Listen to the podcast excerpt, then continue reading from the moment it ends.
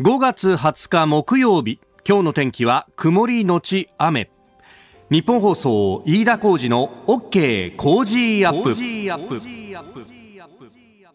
朝6時を過ぎました。おはようございます。日本放送アナウンサーの飯田浩二です。おはようございます。日本放送アナウンサーの新業一華です。日本放送飯田浩二の OK 工事アップ。この後8時まで生放送ですえー、今朝方ですね、うん、あの会社に向かってくる道すがらもそうなんですけれども私あのこの有楽町の、ね、日本放送に向かって、まあ、南の方からですね海沿いをこうずっと上がっていくという感じになって、まあ、旧というかあの東海道というねをこう上がっていく国道1号上がっていく感じになるんですけどもそうするとあのだんだん近づいてくるとですねあの東京タワーの脇を通っていくわけですよ。はい、で普段だとまあこの時間だとねもう4時ぐらいでもすでに明るくなってますからね、結構くっきり見えるんですが、今日は霞んでたね。そうですよね。霧が濃いですよね。ね現在ですね、関東地方はもう全域に濃霧注意報が出されていまして、う。ん、えー、午前中特にですね、霧で見通しの悪くなるところありますので、まあ、お車運転される方、くれぐれもお気をつけくださいね。ねだいぶ明るくなってきたんでね、はい、あの、あれですけれども、でも、まあ、車運転するときはね、ちょっと気をつけた方が良さそうなという感じであります。。まあ、なかなかね、あの、生活の見通しも、ワクチンどうなるんだとか、こういろいろね、もやもやする中ですけれども、まあ、あの、昨日のお昼頃はおめでたいニュースが入ってきたと、星野源さんと荒木由衣さん、はい、結婚。結婚。ね逃げ恥コンということで。ねえ、いや、後ほど、あの、エンタメトレンドアップのゾーンで詳しくは扱いますけれども、ツイッターのタイムライン見てても、この工事アップのね、えー、リスナーの方々でも、愕然としたとか、あ、やっぱりこのぐらいこう気持ちが、あの変化するもんなんだなと。私自身はこの、あの逃げ恥とか、こういろいろ、ほとんど見てなかったんでですね。あ あ、そうなんだね、と。まあ、ただ、あの、ツイッターのタイムライン見てて、やっぱ思ったのがですね、はい、えー、あの星野源さん、うん、えー、えー、私とほぼ同い年と。お星野源さんは1981年の早生まれなので、はい、生まれ年としては私と一緒なんですけれども、ただし、えー、学年としては一個上の松坂世代になると。なるほど。いうことでありまして、もうね、あの、ツイッターのタイムラインでも、皆さんご存知だと思いますけれども、飯田さんと同い年なんですが、もう、あの、めんどくさいんで写真もあげませんみたいなですね。いや、めんどくさいってどういうことだよとか思いながら一人スマホに昨日の昼ぐらいに突っ込んじゃったんですけど、あの、あえて写真並べなくても分かってんだろうみたいな感じで、ね、もうみんなもう同意してるというか、心の中でこう分かり合ってるところありますよね。いや本当にね、やっぱり世の中ってのは不公平だなっていうのは、こういうところでも分かるわけですよ。いやいや、ね、何しちゃいますか？本当に。でもさ、あの、いろんな分析とかがこうね、あの、記事として出て、でやったりなんかして、その株価の話とかさ、なんかあの、有名な女優さんが結婚した、えー、次の年、あ、次の日は、えー、株価が下がるだとかなんとかとかいろいろあったんだけども、あの、これ早く言ってよと思ったのが、うん、この逃げ恥ってやつもさ、結局、あの、ドラマの中では夫婦役みたいな感じだったわけでしょ、はい、この二人っちゅうのが。えー、で、やっぱあの、そういうこう、なんかね、一緒に暮らすとどうだとか、うん、こう、そういう、こう、ことを、こう、あの、想像させるような、あの、話の持っていき方とかをすると、こう、実りやすいみたいなことがですね、なんか、結婚カウンセラーみたいな人の、こう、書き込みとかにあって、で、あの、そこに書いてあったのが、あの、もし、俺が君の彼女だったとするじゃんっていうのは、えー、女の子を口説く時の王道ですって書いてあって、それ早く言ってよっていうね。何その技を使おうと思ってたんですか？いや違う違う。その技に今そそこで僕は気づいて、はい、あこういう手があったんだ みたいなね。まるであの高校生がホットドッグプレスを初めて読んだ時みたいな衝撃を受けたんですが、えー、あそうと。でも私あんまりそういう言い方好きじゃないですけどね。さらにここで否定された。えなんかだってどうしたらいいんだ俺はだってなんでそんな勝手なことを考えるんだろうって思いません？なんかあくまで家庭だよ勝手に私の彼氏に並んでくれよって思いませんか？なんかその仮定されると。やっぱあれだな。あの成功が約束されてるやつってのは世の中にいるんだな。どういうことですか、もうもともと好意があるところでそういう言動があったからこううまくいくんであって。もともと何もない無風状態では船は動かないってことがまあ今の一連のやり取りでもよく分かった。まあ確かに気になってる方言われたら、そうですね、悪い気持ちはしないのかもしれないですね。なるほどね。突然言われると、なんだってなるかもしれないですね。ええー、私は地道に精進したいと。えー、えー、皆さんも地道に精進していきましょう。ね、頑張りましょう。あなたの声を届けますリスナーズオピニオン、えー、ニュースについても様々ご意見をお待ちしております。この傾向ジアップはリスナーのあなた、コメンテーター、私、田新業アナウンサー、番組スタッフ、えー、みんなで作り上げるニュース番組です。あのー、オープニングはあの珍しく芸能の話題から入りましたけれども、はい、そうあの有名女優が結婚の発表があると株価とかが下落するって、まあ、これアノマリとか言ってですね、まあ、そんな、まあ、こじつけに過ぎないというところがあるんですがツイッターで指摘していたのが、飯田さんすでにビットコインが下がってますよしかもですね、このビットコインの下落っていうのがですね、えー、昨日の、まあ、日本時間の夜10時半ぐらいだったと思うんですけれども、あの、前の日から3割ぐらい下落してガーンと下がったということがあって、すでに出てますよみたいなんですね。えいや、こじつけですよ。こじつけだと思いますけれどもね。まあ、あの、それも含めてですね、昨日は日経も下がっております。ここのところ株価も難聴ということもあると。こういうこともあるんで、今日のコメンテーター、明治大学准教授、経済学者の飯田康之さんですが、まず6時半過ぎご登場いただいたところでは、えー、足元の相場の状況等々も解説をいただこうと思っております。えー、そして7時台取り上げるニュースですが、IOC の IOC と、えー、などとですね、えー、日本の東京オリンピック組織委員会とのウェブでの会議というもの、調整委員会の会議が昨日行われました。えー、それについて、それからアメリカ FOMC の4月の議事録について、えー、さらに JR 北海道がですね、来月1日160人の一時帰給を検討しているというニュース。えー、さらに改正金融機能強化法、まあ、これはあの地方もを中心とした、まあ、銀行の再編等々も含めてというところ、えー、さらにアメリカのバイデン大統領が、えー、EV 電気自動車等々の製造で中国に対抗するということを19兆円の投資を表明したというあたり、まあ、さらに今日はですね、えー、新聞にもユニクロの一部商品が、あアメリカの通関差し止められていたというような話がありました。えー、米中の様々な付き合わせについても聞いていきたいと思います。今週はご意見をいただいた方の中から毎日抽選で3人の方に番組オリジナルマスキングテープをプレゼントします。ポッドキャストや YouTube でお聞きのあなたにもプレゼントが当たるチャンスです。番組ホームページのプレゼント応募フォームから住所やお名前、電話番号を登録してご応募ください。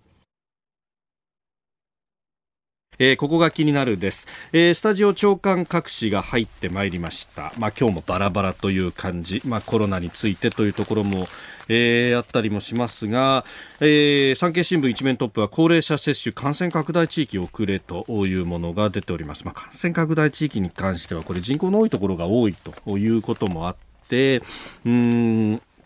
打つ人の数の足らなさであるとか、あるいは当初は、えー、そもそも1ロット以上必ず基礎自治体、市区町村には配るというようなことがあったので、まあ、あの相対的に人口の少ない自治体は早く終わって人口の多い自治体は遅々として進まずということが、まあ、今顕在顕在化しているというようなことが出てきているのかもしれません、えー、東京新聞はコロナ療養者投票へ新報ということで、えー、コロナにかかってしまって外へ出歩けないという人に限って、えー、郵便での投票を可能とするような、えー、法律の整備というのを今国会でも進めていこうという、えー、そんな話が出てきております、えー、それから朝日新聞はあの愛知県知事へのリコールの署名偽造事件についてです、えー、事務局長が昨日逮捕されたということそして妻次男事務局員もと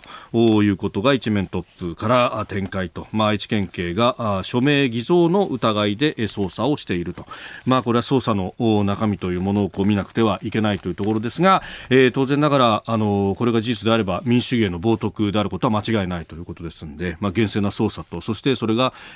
さまざま明らかになるということを期待をしております。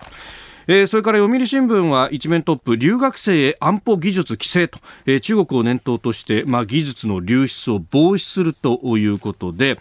えー、政府が、まあ、法律の運用を厳格化することを検討しているということです、えー、法律の運用具体的には外為法ということになります、まあ、確かにこの技術の面であったりとかってこれあの日本にはスパイ防止法等々というものがありませんので情報流出に関しても外為法でやるしかないと、えー、いうことになってますが、まあ、これがね、えー、どこまでこの厳格化によって対応可能なのかというところは議論分かれるところでもありますし、えー、諸外国のような制度を整備しなくては、えー、中国に対抗するのは難しいんじゃないかという指摘もあることは事実であります。えー、そして日本経済新聞一面トップは、G、岸防衛大臣のとの単独インタビューについてです、えー、見出しにはこうあります。GDP1% はこだわらず、えー、防衛費要求段階でと。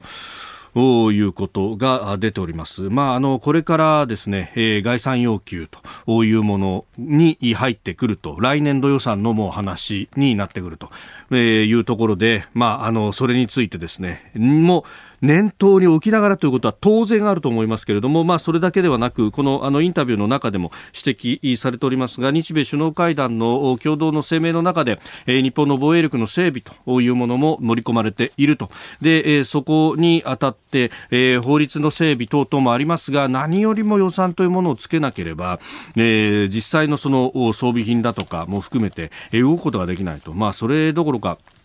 ねえー、定員の問題だってあるというところもありますんで、まあ、GDP1% 圧いつまでこだわってんだと、えー、もうあの明文化されたその縛りというものはない中ではあるんですけれどもまるで不分率のようにいまだに、えー、これにとらわれているというところ、えー、いい加減ですね現場からのこうニーズの積み上げによって予算を作るということをしなければ、えー、日本を守れないんじゃないかというところ。でその現場の声というところでいくといや我々がいくらこうをね、え整備をしても周りの土地だとかも含めてもうあの丸裸になってるんですよと、えいうようなことは、まあ、あの自衛隊関係者などからも聞くところででそれについて、え少し制限をかけようというところでですねあのえー、重要土地、まあ、あの駐屯地の周りであったりとかあるいは、えー、重要インフラ、えー、原子力発電所等々の周りの土地の取引を規制するという法案をこれあのすでに、えー、政府は国会に提出してるんですけれども、えー、これがですね昨日ようやく内閣衆議院の内閣委員会で審議入りしました。本当はですね先週の金曜に審議入りするはずだったんですけれども、えー、野党立憲民主党共産両党ががですね、突如として審議拒否をしだしたと。えー、それは内閣参与呼ぶ呼ばないみたいなですね、えー、話で、えー、審議拒否をしたということがあって、これ遅れていたんですけれども、これ産経がですね、政治面に出しております。えー、与党入管法二の舞警戒と、えー、土地規制法案衆議院で審議入りをしたということなんですが、まあ、もともとこれ対決法案的な、えー、位置づけのものでもあったんですけれども、えー、国会これからもう1ヶ月切ってている中で、えー、衆参両院通せるのか、ただこれ一刻も早くやんないといけないと。あのーね、えー、元官房副長官法の金原信勝さんがこの法案が、えー、ちょうど検討されている段階で番組で解説もしてくださいましたが、こういうのがあるだけで、そして、えー、例えば政府職員が、えー、登記簿を見るということが今までは、あの、プライバシーの問題等々で全くできなかったということが、これができますよっていうのを法律に明記するだけで、えー、相手側はビビって取引をしなくなるという、まあ、ある意味、こう、ナフタリン的な法案なんですという表現をされてましたけれども、そういう意味でもこの法案ができるだけでも抑止力的な効果があるというところがありますんで、これ、一刻も早く成立させないとというか遅きに失しているという部分はもちろんあるんですけれどもしかしながら、えー、今国会で成立できるかどうかと、まあ、私はですね一刻も早くやってほしいというふうにも思います。ここが気になるプラスです。この時間からコメンテーターの方々ご登場いただきます。今朝は明治大学准教授で経済学者飯田康之さんです。おはようございます。おはようございます。よろしくお願いします。さあ、まずはですね、えー、昨日の日経反落、ビットコインも急落、そしてニューヨークダウも連れて下げると、はい。えー、いうことがありました。あ足元、どうご覧になりますか？はい、えー、やはりですね、大物女優が結婚すると株価が 下がるというね。やっぱりそうなんですか？っていうわけじゃないんですけれども、もちろん。はい。えー、やはりですね、えー、今、一つ株価については、えー、アメリカでいよいよ財政の拡大に伴うインフレ懸念が、うん顕在化してます。はい、で、えー、インフレの恐れが出ると、アメリカの中央銀行 FRB はどう考えるかというと、そろそろ金利を上げる準備をしなきゃいけない。つまりインフレになってしまうと、まあ、特に今4%台のインフレ、えー、になると少し金利を上げる準備を始める。何をやるかというと国債を買う量を減らす、はい、そうすると国債の利回りが上がりますからそうすると相対的にいや株より国債の方が有利じゃないかっていうことでやっぱり株価、あ下げることになるんですけれどもやはりですね、えー以前からあかなり一本上司に近い形で株価上げてきました、はい、えー、そういった中でそろそろ株価に高値警戒感が出ている。これが一つ理由ですね。で、えー、もう一つ仮想通貨、はい、まあ、ビットコインイーサリアム等もかなり大きく下げているんですけれどもこちらはですねアメリカあそして中国それぞれの当局の規制リスクというのが出てきました。はいで、えー、アメリカはともかくとして、えー、中国については、えー、こういった仮想通貨が国内の、まあ、中国国内の金持ちの資産逃避の先になっているかもしれない。つまりは、えー、自分自身の財産を中国国内、えー、または人民元で持っていると、はい、政治リスク、つまりは没収されるとか、えー、そういったリスクがあるので資産をかなり仮想通貨に逃がしてたんですね。で、えー、これ中国当局としてはそれはたまったもんじゃないっていうことで、はい、えー、やはり中国人民銀行等があ、まあ、ビットコイン関連業務禁止えー、各商業銀行に禁止する通知を出したと。そうすると、かなりこの仮想通貨にとってメインプレイヤーの中国が規制するってなった。ら、これいよいよ、えー、その仮想通貨自体の存立自体が危ういかもしれない。っていうリスクがちょっと、ま、まだまだち、あの、完全にこれで仮想通貨がなくなるわけじゃないと思うんですが、はい、そのリスクが出てきたということで、こちらも、やはり、うんうんうん、ま、値下がりする。こういったのが、あの、複合的に今回、えー、生じている状況だと思いますね。存立の危機っていうのは、これ、あのこの仮想通貨の裏打ちとなる、まあ、複雑なアルゴリズムの計算を、まあ、マイニングという形で中国国内でやっている、はい、それがひょっとしたら止まっちゃうんじゃないかみたいなところまで連想したんですかね。まあそうですね。あともう一つ、この電力消費については、あの、イーロン・マスクが言及しましたけれども、はい、えー、実際のところ、まあ何も生み出してないわけですよね。この、えー、暗号通貨をマイニングっていうんですけれども、はい、その割に過剰に電力を食っていると。で、えー、アメリカ当局等は、この過剰な電力消費っていうのが、例えば地球環境等に、えー、どういった影響を与えるのかってなると、アメリカ当局も規制に乗り出す可能性があるっていうことになってるんですよね。なるほど。えー、今日8時までお付き合いいただきます。よろしくお願いします。よろしくお願いします。ここでポッドキャスト YouTube でお聞きのあなたにお知らせです。ラジオ局ニッポン放送飯田浩司の OK Cozy up 週末増刊号を毎週土曜日の午後に配信しています。1週間のニュースの振り返りそしてこれからのニュースの予定さらにこの春からリニューアルして株式市場の動きについてや Cozy up コメンテーターの対談コーナーなどをお送りします。土曜日もぜひチェックしてください。あなたと一緒に作る朝のニュース番組飯田浩司の OK Cozy up。海外でお聞きのあなたそして関東以外の地域でお聞きのあなたからの参加もお待ちしています。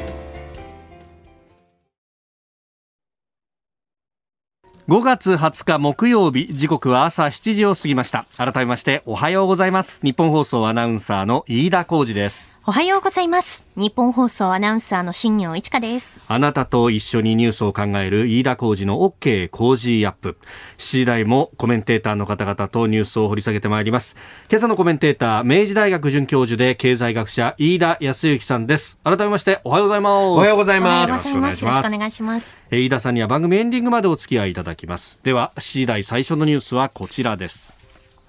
IOC 会長オリンピック開催を改めて強調。選手のワクチン接種80%以上を確信。IOC 国際オリンピック委員会と大会組織委員会などとの調整委員会の会議が昨日オンラインで行われました。会議冒頭 IOC 会長のバッハ氏は大会の開催を改めて強調した上で選手村に入る選手らについてすでに75%がワクチンを接種済みか接種分を確保していると説明。大会時には80%を超えるとの見通しを示しました。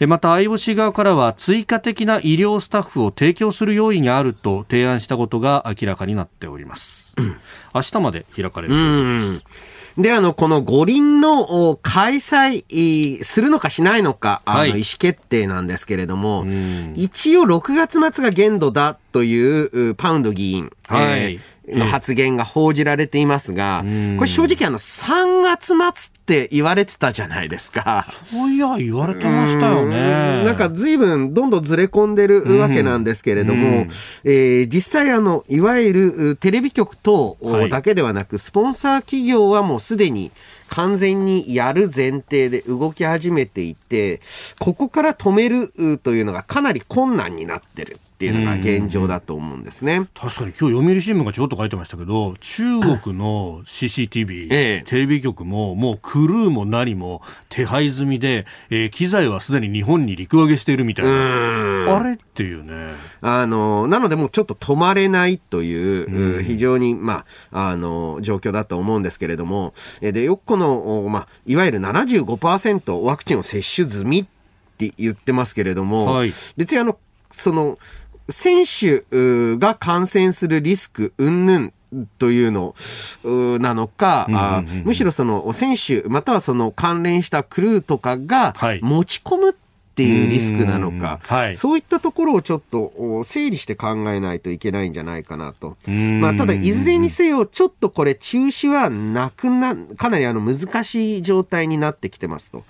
じゃあ次の課題は、はい、えー、どういう形で開催するのか、えー、えー、つまりは無観客なのか、えー、いわゆる50%規制なのか、えー、まあまあフルにやるっていうのはちょっと考えづらいですけれども、はい、そういったオペレーションの方にそろそろ移らないといけない。うんうん、で、何か特殊な事態によって、えー、本当のドタキャン状態で中止になることもあるかもしれませんが、はい、あの、むしろですね、やるとしたならば、こういう形ですというのを先に示さないと。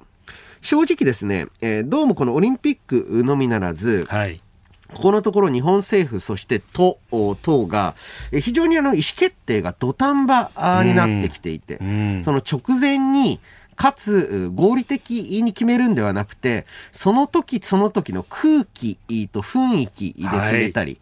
はい、あとはまあタイムリミットが過ぎちゃったからしょうがないですっていう形で流されて意思決定することが非常に多くなっていて、えー、日本のその行政であったり、またはこういったオペレーションというものの問題点っていうのはかなり今明確になってきてるんじゃないかなと思いますね。うんまあこれね、あの、すでに海外からの、まあ、お客さんに関しては、もう、止めるんだということが、ねうん、えー、発表されていると。まあ、その部分も合わせて考えると、持ち込まれるリスクみたいなものが、まあ、昨今言われますが、うん、かなりコントロールはされているように見えますよね。そうですね。あの、で、えー、では今度国内で、はい、えー、まあ、例えば、今はまだ、あ1都6県が、うん、あの緊急事態宣言出てますけれども、はい、これに近い状態で全国からあ東京にみんなお客さん来てねっていうのをできるのかどうかですよね。かなり厳しいんじゃないかなとは思うんですけれども。その辺やっぱスポーツイベント、今、プロ野球だったりとか J,、うん、J リーグだったりとかやってますが、その辺の知見を集めるっていう段階なんですかね。そうですね。あの、これ、あとはもう一つは、他の政策との整合性の問題で、ここまで旅行するなって言っといて、はい、えー、オリンピックには来てくださいっていうのは、ちょっと、あの、意味がわからないと。それは何によって合理化されるんですかと、はい、えー、いうところですよね。おはようニュースネットワーク。東京有楽町日本放送キーステーションに全国のラジオ局21局を結んでお届けいたします。ではこの時間取り上げるニュースこちらです。アメリカ FOMC の4月議事録今後資産購入縮小を検討。アメリカの FRB 連邦準備制度理事会は現地19日、4月27日28日の FOMC 連邦公開市場委員会の議事要旨を公表しました。それによりますと多くの参加者が政府の財政刺激策新型コロナウイルスワクチン接種の進展抑え込まれていた需要高水準の貯蓄で消費の支出が支援され続けるとの見方を表明し経済の急速な進展が継続すれば今後 FOMC でテーパリングと呼ばれる量的緩和の縮小をめぐる討議を開始することが適切になるとの考えが示されたとのことです。えー、アメリカはいよいよこの議論が始まるというところです。はい。えー、さらにですね、はい、こういった経済を刺激する方法というのは、うん、財政政策と金融政策があると。はい。それぞれ特徴があるんですね。うん、えー、金融政策っていうのはすぐ発動できる。うん、その代わり、金利の上げ下げ、えー、や将来金利をどうするかあという、はい、えー、話なので、業種別とか地域別とかそういったことはできない。ああ、一律でやる全国一律の対策。一方で財政刺激策っていうのは、はい、なかなか決められないし、時間がかかる。その代わりに、えーまあ、ある程度強弱をつけたり、うんうん、えー、支出、どこに支出するのかっていうのを選べるっていう特徴があるわけなんですけれども、はい、で、えー、もう一つの特徴、財政政策って走り出したら、ちょっと止められないんですよ。ああ、なるほど。だって、いくら使います、はい、予算組みました、うんあ、やっぱりちょっと加熱気味だからやめますって。無理なんですよね、政治的に。はい、でそうなると、今アメリカは莫大な額の財政刺激やってますし、今後も続けると。うそうすると何があ警戒されるかというと、それによって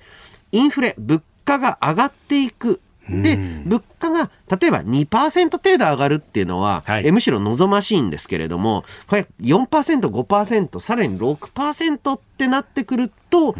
ちょっと経済の刺激を弱めなきゃならないんだけど、はい、財政は急に止まれない。えー、すると、いわゆる金融政策の方で引き締めないといけないんじゃないか。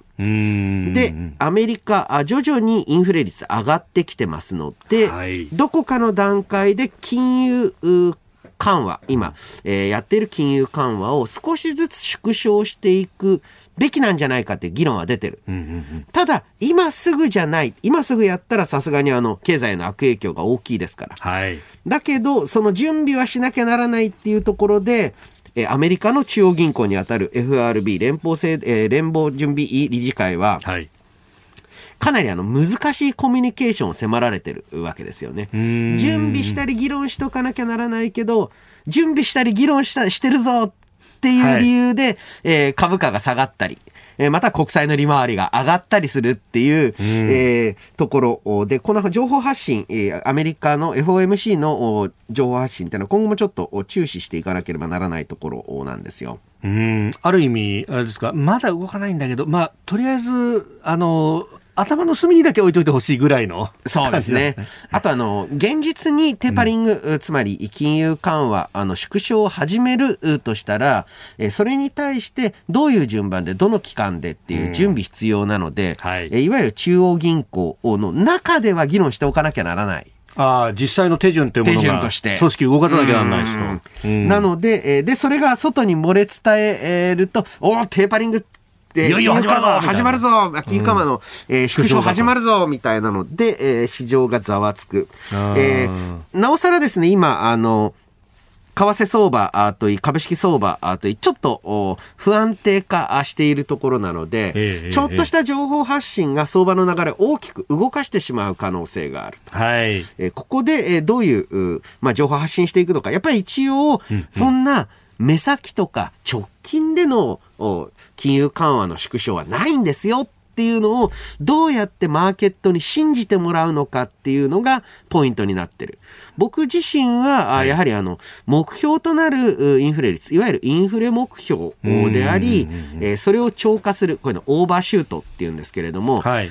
どのぐらいの期間、何パーセントを超えたら何をするのかっていう数字に紐付けた行動について、はい。あの、これアメリカのインフレーションターゲットを法律上取ってる国ではないんですけれども、うん、えー、一応中銀からの情報発信として検討していく必要はあるかもしれないなと思いますね。あ今のところは、まあ2%ある程度超えてきても金融緩和続けますよっていうのは、うん、まあパウエル議長なり、あるいはイエレン財務長官も言っている。どのぐらいなんだ話ですよね。それを、まあ、気の早い人は、じゃあどこで言うんだみたいな話で。そうそうそうそう8月に各国の中央銀行の総裁集まる会議あるぞ、あそこかみたいな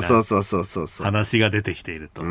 これ他方、日本でその物価の目標だとかと金融政策というのをきちっと紐付けるべきだっていうのは、あの、審議員の片岡さんはずっと言ってますけれども、はい、こういう議論が出ると、じゃあ日本でも縮小みたいな話が。そうなんです、そうなんです。気が早く出てきちゃいます、ね、で、日本の場合はインフレの命も出てきてないわけですから、うんはい、えー、むしろ、まあ、おととい発表された、えー、GDP、1、3月期速報においても GDP デフレーター、はい、国内需要デフレーターはマイナスです、うんうん、えー、なので、日本ではもうこんな議論、はるか先なのに、やはりアメリカでテーパリングの議論が始まると、どうしても引きずられるところはありますよね。うん。でも日本とアメリカでは地合いが全く違うっていうのは、うん、頭に置いとかなきゃいけない。はい。はい、えー、そしてもう一つのニュース、こちらです。JR 北海道来月1日160人の一時帰給を検討。JR 北海道は昨日北海道への緊急事態宣言の発令を受け休業手当を払って従業員に一時的に休んでもらう一時帰給を検討していることを明らかにしました。主に本社勤務者や駅員らを対象とし来月6月に1日あたり160人の規模を想定しているとのことです。えー、これ去年の5月から7月もやっていたということなんですが、うん、運輸格差厳しいですね。はい。今、一時帰給っていうのは、まあ、要は、従業員に休業をさせると。その代わり休業してる間は、えー、まあ、大体まあ、一応法律上は6割以上のうんうんえー、普段の6割以上の賃金っていうんですけど、大体8割ぐらい払うところが多いようなんですけれども、はい、で、もともとですね、えー、JR 北海道と JR 四国、えええー、極めて収益環境が悪いんですね。あの、まあ、JR 九州も結構厳しいんですけれども。三等会社なんて言いましたね、三重化当初。だって、もともと、儲かる路線持ってないんですから。そうなんですよね。そうなんです。大規模の赤字を抱えてるローカル線多いですからね。うん、で、そこへ来て、えー、さらに、まあ、地方ご出身の方などご案内かと思いますが、あんまり JR 使わないじゃないですか、みんな。車使っちゃう。車使う。えー、いわゆる公共交通機関を使うのは、まあ、学生はい。え、お年寄り、うん、ぐらいの話で、そうすると、その中で唯一の頼みの綱だった観光客。はい。もう来ないわけですよね。えー、そうなると厳しい。ですから、いわゆる、あの、まあ、3島の北海道、四国、九州の JR については、はい、今後経営をどうやっていくのか。まあ、ありていに言えば、え一時的な国、再国有化に近い形で、え交通インフラを維持する必要っていうのも、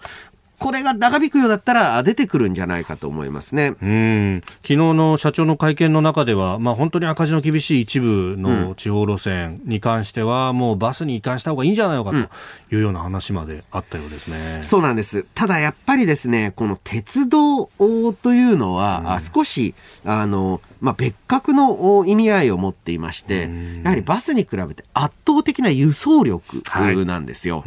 い、で、えー、例えばまあ北海道の場合、かつて、えー、まあ、多く維持されていたのは、やはり防衛上の理由というのがあった。で、今後もそういった理由付けであったり、えー、まあ、インフラとして儲からないけど持っておかなければならない路線っていうのも、えー、選定していく。それに対して公的資金を投入していくという方法も、やはり検討されるべきなんじゃないですかね。小さな政府路線、ここでもやっぱりちょっと行き詰まりっていうところになってますかね。そうですね。えー、この時間、飯田康之さんとお送りしてまいりました。日本総動機の方、この後も飯田さんにお付き合いいただきます。続いて教えてニュースキーワードです改正金融機能強化法合併や経営統合に踏み切る地域金融機関に交付金を出す新たな制度を設けるための金融機能強化法の改正法が、えー、昨日参議院本会議で可決成立しました。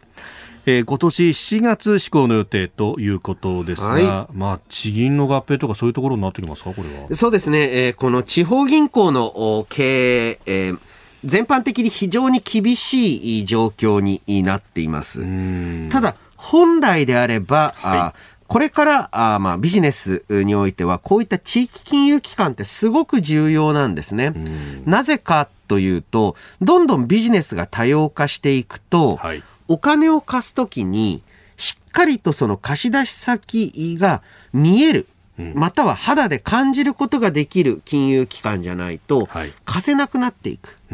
これあの、ベンチャーキャピタルについてよく言われることなんですけれども、シリコンバレーでは、自転車で行けない会社には金貸すなっていうよく言われるんですね。へえ、そうなんですか。はい。えー、要はですね、その目が届いたり、その周囲の評判とかを聞けるところじゃないと危なくて金なんか貸せねえよと。ほう。特にベンチャーキャピタルみたいな。そう。で、これから日本でもどんどん、うん、今まで通りの装置産業って言いますか、はい、土地持って、機械持ってっていう産業じゃ、もう特になくなってるので、うん、なおさら貸し出し先と近い金融機関って重要なはずで、うん、えー、そういった、あの、まあ、新しいビジネスに密着してお金を貸すってシステムに地銀が移行しておかなきゃならなかったのに、はい、地銀はそれやってこなかったんですね、多くの地銀は。で、じゃあ何やってたかっていうと、一つは段階ジュニア世代があある程度ボリュームがあったので、はい、彼らの住宅ローン。はい。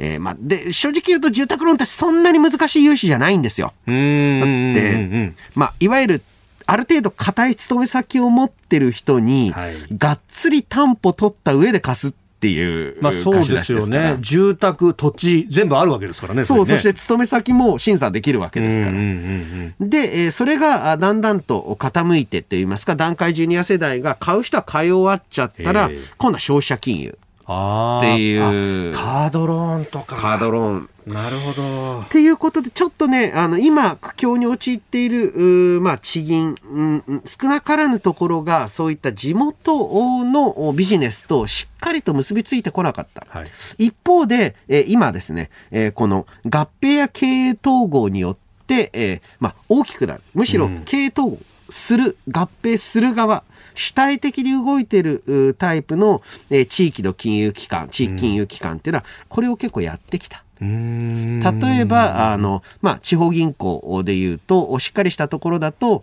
えー、例えば地元の中小企業の事業継承を、つまり2代目に、えー、移行するためのスクールみたいなのを、形だけじゃなくて、本当に1年間、ずっとその地元の2代目、えー、まあ、もしかしたら今だったら3代目かもしれないですけれども、になる人の学校みたいなのを作って、で、経営者同士の交流の場にもなり、なるほど。そこで新たなビジネスが生まれたりとかもするしそうなんです、そうなんです。さらに言うと、うん、その銀行のこれから支店長とかもっと上に行く人たちが、そのキャラクターも込みで、はい、えー、その会社の情報を取っていく。ああ、今までみたいな担保がどうだとかじゃなくて。そうそうそう。で、まあ、もちろん担保も取ると思いますけれども、えー、あの、なんて言いますか。あ、そうそう。実はあの、担保を貸し出し主義が、えー、何かあの、テレビ等だと、はい、何か日本特有のなんかあのシステムかのように言う人がいるんですけれども、ねはい、あの海外でも基本的には担保は取りますよ、金融機関は。そこはもうリスクの管理として。うん、はい。で、あの、ただですね、えー、まあ、日本の場合は担保以外のものを見ないんじゃないか。っていうところが問題なんですが、はい、やっぱりあのどんどん経営拡大していくところはそうやってちゃんと会社を見る、あとはあの担当者が会社と付き合うっていうことを通じた審査機能っていうのを育ててきた。そういうところどんどんですね。えーまあ、いわゆる県の境を越えて県外にどんどん貸し出したりしてるので、はい、そのうち、うん、あれ？例えばあのこの県の県名がついてる銀行よりも、はい、他県の地銀の方が、新しいビジネスにどんどんコミットしてくれるなってなってるのも、えー、こういった地銀経営の統合に対する一つ背景になりますよね。で、そこでそうやってこうシェアが、まあ、あの他県で多くなったりなんかして、うん、そこで合併しようとするとシェアが大きくなりすぎるって言って、うん、こう、止めに入ったりなんてのがありますよね。まあそうですね、えー、この河川問題っていうのは今後どんどん小さくなっていくと思います。えー、だってそもそもお金にこ国境すらなくなってるんで、県境なんてまるでないですからね、うん、県内のシェアとかで考える方がナンセンス。そうですね。うん。えー、今日のキーワード改正金融機能強化法でした。これポストコロナでより重要になってきますか？そうですね。うんお送りしております。OK 工事アップ。お相手私日本放送アナウンサー飯田浩二と新業一華がお送りしています。今朝のコメンテーターは明治大学准教授で経済学者飯田康之さんです。引き続きよろしくお願いします。よろしくお願いします。続いてここだけニューススクープアップです。この時間最後のニュースをスケベバイデン大統領 EV 製造で中国に対抗。19兆円投資を表明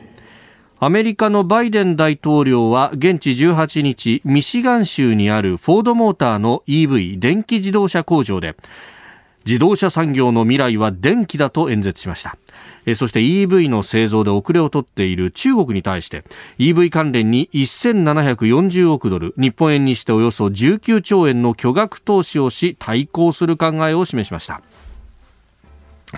電気自動車、うん。はい、日本にとっても一言じゃないですよね。あの、やはりアメリカの場合は、はい、あまあ、都市間の長距離の自動車の運用というのが多いので、えあまり電気自動車に傾斜してこなかったんですね。はい。やはり街乗りが多いヨーロッパ、えー、または日本、はい、えー、ですと、まあ、日本の場合だとやはりハイブリッドが先行しましたけれども、うん、えー、伝統的にこの電気自動車または、えー、ハイブリッド車というのに消費者側のニーズも高まっていた。で、この製造業には学習曲線という現象があります。ほうほうこの学習曲線っていうのは、はい、同じような製品を作れば作るほどその生産効率が上がっていく。長くたくさん作ってると勝手にだんだんコストが下がっていくっていう現象があるんですね。なるほど。なので、えー、例えばですね、はい、中国がこれから EV の生産を拡大して、えまたまあ今も十分多いですけれども、うん、それ年数経てば経つほど、どんどん中国側には、えー、技術が蓄積されていく。これはあの、超高度な特許とか、あまあ、発明といった技術だけじゃなくて、はい、現場の行員のちょっとした慣れとか、あとは、あの、そういった工場のオペレーションでの中間管理職の工夫とか、はい、そういったものが地味に積み重なると、結構年数経ってからどんなに金かけてももうそれは取り戻せない差になってしまう。だからこそ今のうちにということで、やはりこの EV に手こ入れをすると。はい、トランプ政権ですと、こういったところで、だから、まあ、あの、むしろ EV を普及させないで、アメリカの優位があるガソリン車をっていう方に行ったんですけど、はい、どうも国際的な流れを見てると、この EV 傾斜を止めることはできないと。そして、えー、バイデン大統領自身ずっとこの、いわゆる環境問題等について発信してきたので、はい、それとも神話的だと。うんで、えー、ただ問題はですね、えー、こういった EV、また一般のガソリン自動車であっても、その生産の今コアになっている技術っていうのを、部品っていうのが半導体だと。で、えー、この半導体については、アメリカ、あまあ、実際あの作ってるまたはあの、えー、企業自体は米系の企業多いのに実際の生産はほとんどアメリカ国内で行われていない。はい、これについても、いよいよですね、防衛上の理由から、えー、まあ、安全保障上の理由から、一定程度の、まずは米国内産が必要であり、うん、そしてもう一つは、えー、まあ、基本的には同盟国というと、結局まあ、えー、アメリカにとって半導体をたくさん供給してくれる同盟国っていうと、日本、台湾、韓国、あまあ台湾同盟国ではないですけれども、えー、えー、ということになる。な、ね、その生産能力を増強してくれないかっていうふうに依頼をしていくっていう方向にやっぱり進んでいくんですよね。まあ、折しも TSMC、まあ、台湾のこの半導体、特にファンドリーの大手ですが、あのーアメリカに工場を作るっていうのをね、しかも大規模なものを作るって発表がありました、ね、そうですね。もうこれ完全に政府案件ですよね。ああの、合理性、いわゆる純粋な経済合理性だけであれば、はい、米国内給料も高い、えー、そして今までの、いわゆる工場蓄積もない。学習曲線も働いていないところに作る意義あんまないんで、こういったものはやっぱりあの政府案件であり、はい、え台湾にとっては今度は、えー、まあ、アメリカとの経済的な、そしてもちろん政治的な結びつきっていうのを強めていくことが、こちらはね、えー、比喩的な意味ではなく、はい、えー、本当に直接的な存亡に関わる事態になっていますから、えこれはもう当然、えー、まあ国、えー、台湾国内の企業も全面的に協力していくことになると思いますね。うそうですよね。もともと TSMC という会社自体もその李登輝さんなどの手こ入れで国策で作った会社っていうところがありますもんね。そうなんです。で、えー、まあ先ほど来と言いますか、ここのところ緊縮から反緊縮へ、はい、えええー、そして、えー、民営化からある程度公的関与へ、えー、というふうに、えー、まあこれまでの30年間の小さな政府と民営化路線というのが反転しているように感じると。はい。はい、これなんでなんだと言ったら理由は簡単で、うん、ある意味で言うと、これまでの小さな政府民営化路線っていうのは、ソビエトがなくなったということ。80年代半ばから、まあ、ソビエト、えー国としてはありまして、もうちょっと続きましたけれども、はい、ソビエトの体調あの体制がはっきりしたと、えー、もうちょっとどんどん縮小していくだろうと。えー、なので、えー、こういったあ、まあ、アメリカを中心とした反緊縮と民営化と。はい確かに80年代のレーガン政権からこれ始まってるわけですね。そうなんです。あの、ソビエトに対してアメリカが冷戦で勝利したっていうのが明らかになってから始まったと。さて、さてえー、今はというと、新冷戦の時代だと言われる。そうすると、やはり常に安全保障であり、まあ、ある時には経済上の対立相手として中国を意識しないといけないと。そういう時にはやはりどうしてもですね、政府のプレゼンスっていうのを高めた経済運営って、うん、避けられない。ね、そうすると先ほどご指摘の経済合理性からいくと合理的ではないけれども、うんそれ以上のある意味価値観であったりとか、うん、政治的な思惑っていうものが前面に出る時代。そうですね。で、えー、このアメリカ、中国間の新冷戦時代というのに、日本がどう立ち回るのか、はい、というのも重要で、アメリカとしては、アメリカ側としては、当然、日本にもう一度、まあ、世界の工場になれとまでは言わないかもしれませんけれども、製造業における派遣を、まあ、日本、台湾、韓国、で並べるとやっぱりまあなんというかまあ生産力一番高いのはやっぱり日本ってことになるのでどうやって、えー、保持してもらうかっていうのがアメリカの国際戦略上も重要になるし、はい、日本がこれから国際国際社会でどういった立場を、まあ、取っていくのかというのにも関わってくる問題だと思いますね。これ、その辺でね、今日、まあ各紙報じてますが、日経は一面でも報じてます、うん、一面の脇の方ですが。アメリカがユニクロの医療の輸入を停止したぞと、ウイグル問題をめぐって関税税関当局が、うん、えシャツを止めたと